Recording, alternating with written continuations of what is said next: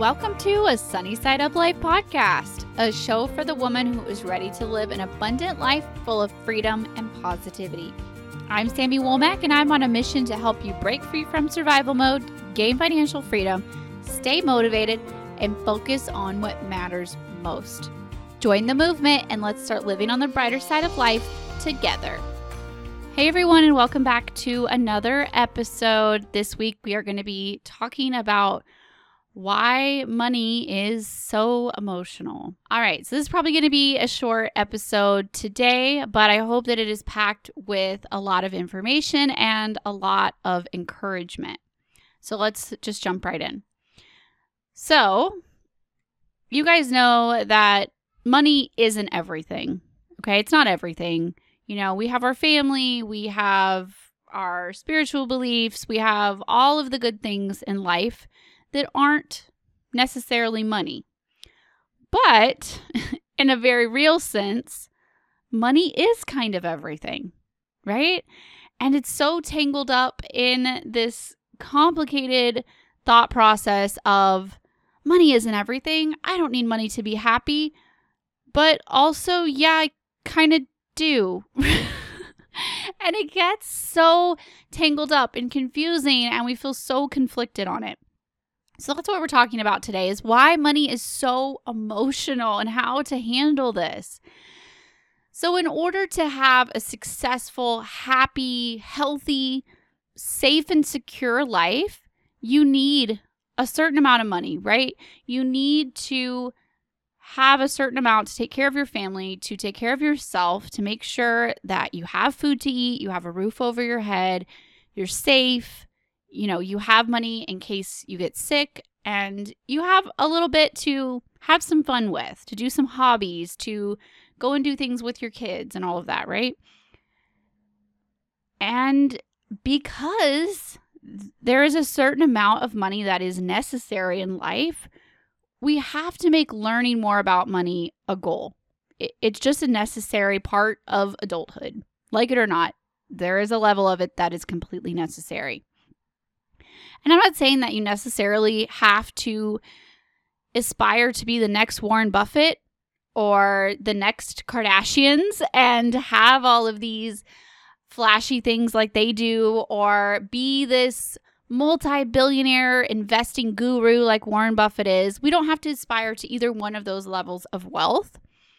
But April is Financial Literacy Month. So now is as good a time as any for you to explore your current knowledge of your financial situation and to think a little bit more about it. And so many people in the debt free community, in the personal finance community, in the fire community, all these people in the in the money world are doing so much for financial literacy month in April. A lot of people are doing challenges and special coaching groups and posting extra and all these things.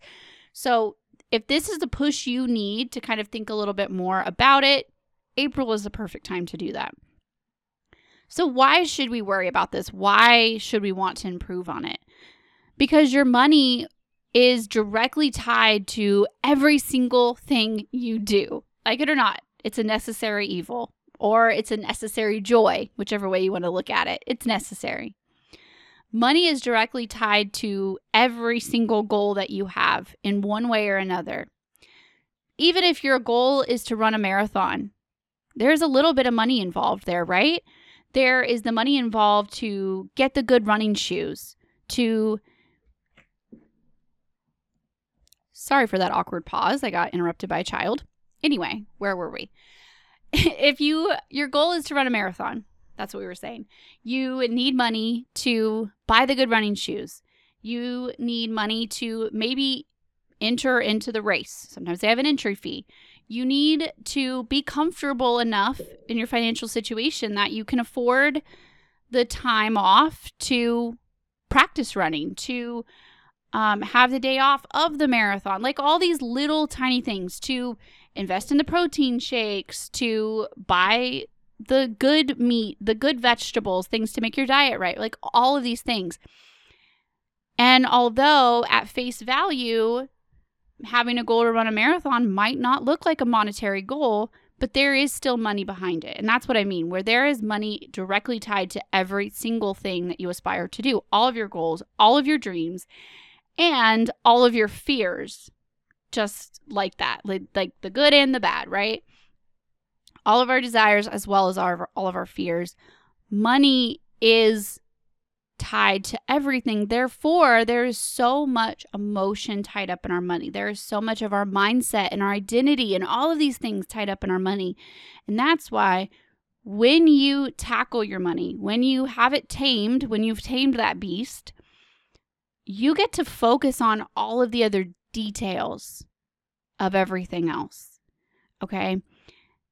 And money is not just numbers on a spreadsheet. And in fact, it's not, it doesn't even really matter what those numbers say. It's about how you use those numbers, how you let them help you improve your life. Right? There's so much energy tied around money. And I actually have just re listening to You Are a Badass by Jen Sincero. It is probably my all time favorite book. And I listen to it every once in a while. And I love the audio version because she narrates it herself. If you can get an audiobook where the, narr- where the author narrates, they're the best. So she narrates it herself and is amazing. And she tells this story about a hundred dollar bill and the fact that the hundred dollar bill itself is just a piece of paper, right? But the energy surrounding that $100 bill, that's what the story is about. And that $100 bill, it's not that $100 bill's fault or reason how you got it. And she tells this story of it could be the same piece of paper, but how'd you get that piece of paper? Did you work your butt off doing a job that you love and it has great energy around it, like energy of success, energy of fulfillment, of, hey, I'm doing something that's my calling?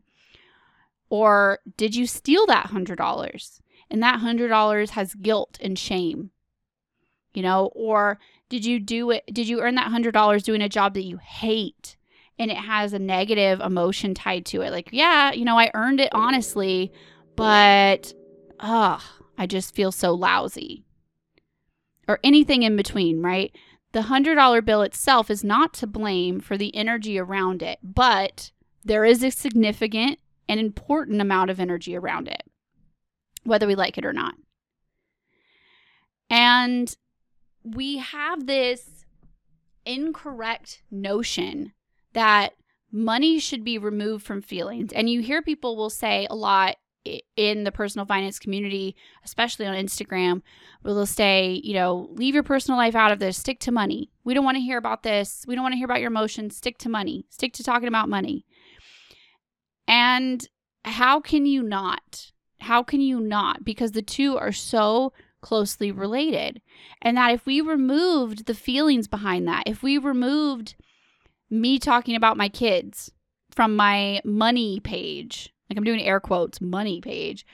If I quit talking about my kids, if I quit talking about my desire to retire my husband at 50, if I quit talking about my hobbies and the things that bring me joy, there would be no reason for me to talk about money anymore because I would have no emotion behind it. It would be five plus five equals 10. Like it, it would be that lame. There would be nothing to talk about. But when I share the emotion of why we got out of debt, why we are why we have been living in this small house for almost 4 years, why our goal is to have a million dollar net worth. You know, why I want to teach financial literacy and why I want to pass this empowerment on to my own children and all these things, suddenly it all makes sense suddenly it all makes sense of why we want the freedom, why we have the desires. And when we remove the emotion from the money, it's just a flat piece of paper that means nothing. It's a worthless piece of paper with a number 100 on it or whatever, right? It means nothing. And I'm here to tell you that money can tell me everything I need to know about a person's priorities and their emotions, their dreams, their desires, their insecurities, everything.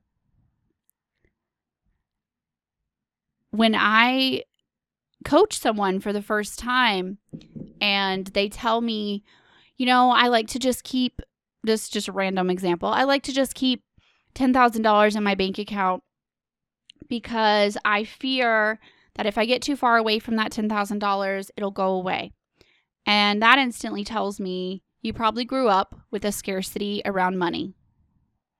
Yeah, because if you are squeezing on to every single dollar and you're scared to invest it, you're scared to let it get out of your eyesight, you're scared to even transfer it into a savings account, you've got to keep it like in cash or right in your checking account. That tells me that there's something in there that is an insecurity about money, that is a lack mentality about money, um, that there's a scarcity there. And everything else that I need to know. Everything else, because it is that emotional. And a lot of people will say, Show me your bank account and I'll show you what you care about. And that is so true. I can tell, you know, and everyone is different. That's why it's personal finance. Personal finance is personal. Your priority might be that you want to eat only organic or you want, you know, um, only grass fed meat and it's going to be more expensive than the person over here that's like, you know what, I just went to like Kroger and got whatever was cheapest on meat because hey, I'm trying to I'm trying to have a really strict grocery budget. You know, either way, I can tell you what is important to you. And there's not a right or wrong. And that's the magical, beautiful thing that there is not a right or wrong. But your money gets to reflect your priorities. And it gets to reflect what you value. And don't get that confused. Just side note, don't get that confused with how you spend your money tells me what you value. Don't confuse that with your personal worth is tied to your income because that's not true. Like, oh, you make six figures, so you're better than this person who makes five figures. No, we're not saying that at all. But I can tell you how you spend your money, what you prioritize reflects your values. I'll give you some client examples really quick um, of how money is emotional, how it can reflect your priorities is I have several clients who have older kids and their kids are involved in activities, sometimes expensive activities, ice skating, gymnastics, baseball, right? Expensive hobbies. And they spend a good bit of money. And on the call, they're like, hey, you know, this is a priority for our family. And yeah, it's expensive. I see that it's expensive. And is that okay? I'm like, yeah, that's your priority. And as long as you are aware of, hey, this is going to probably slow down my debt timeline, my debt payoff timeline. It, it might even push my retirement back a year or something because, you know, we're spending thousands of dollars a year on this hobby that my kid has. It's important to them. Or one client where we're setting up her budget and she's budgeting all this money for her dog. Okay, yeah, he has grooming, he has um, you know, his regular checkups, he has this medicine, he has his vitamins, he has a special food, and she's adding all this up. And I'm like, okay, what about your fun money? And she's like, oh, I don't know, like $20 is fine. And I'm like, you realize you're spending twice as much a month on your dog as you're spending on yourself. And she just busted out laughing and she's like, I never realized that. And she was like, that makes sense. I value his happiness, you know? And it's okay, but just be aware of it. And like, is it accurate? Are you okay with valuing your dog's happiness more than your own? If that's true, sure, cool. That do you. If you're okay with valuing your kids' hobbies and activities, sports and things like that over maybe pushing back your retirement a year or slowing down your debt payoff timeline, if that's okay, then cool but just make sure that you're aware of that. Or you can't tell me that money is not emotional when we talk about some of my clients, especially almost all of my clients are moms, not all of them, but almost all of them. And I have so many who, if they do work, if they are income earners, they want to cut back. Not all of them, but some of them. They want to cut back. And so one of my clients particular, they have rental houses as their side hustle. It's way more than a side hustle because they have like, I don't know, five or 10 properties. And her goal is to get the rental properties high enough that she can cut back her job to part time so she can have more freedom, so she can have more time with her family. You're not going to tell me that there is not emotion in that? That's huge. The freedom is huge.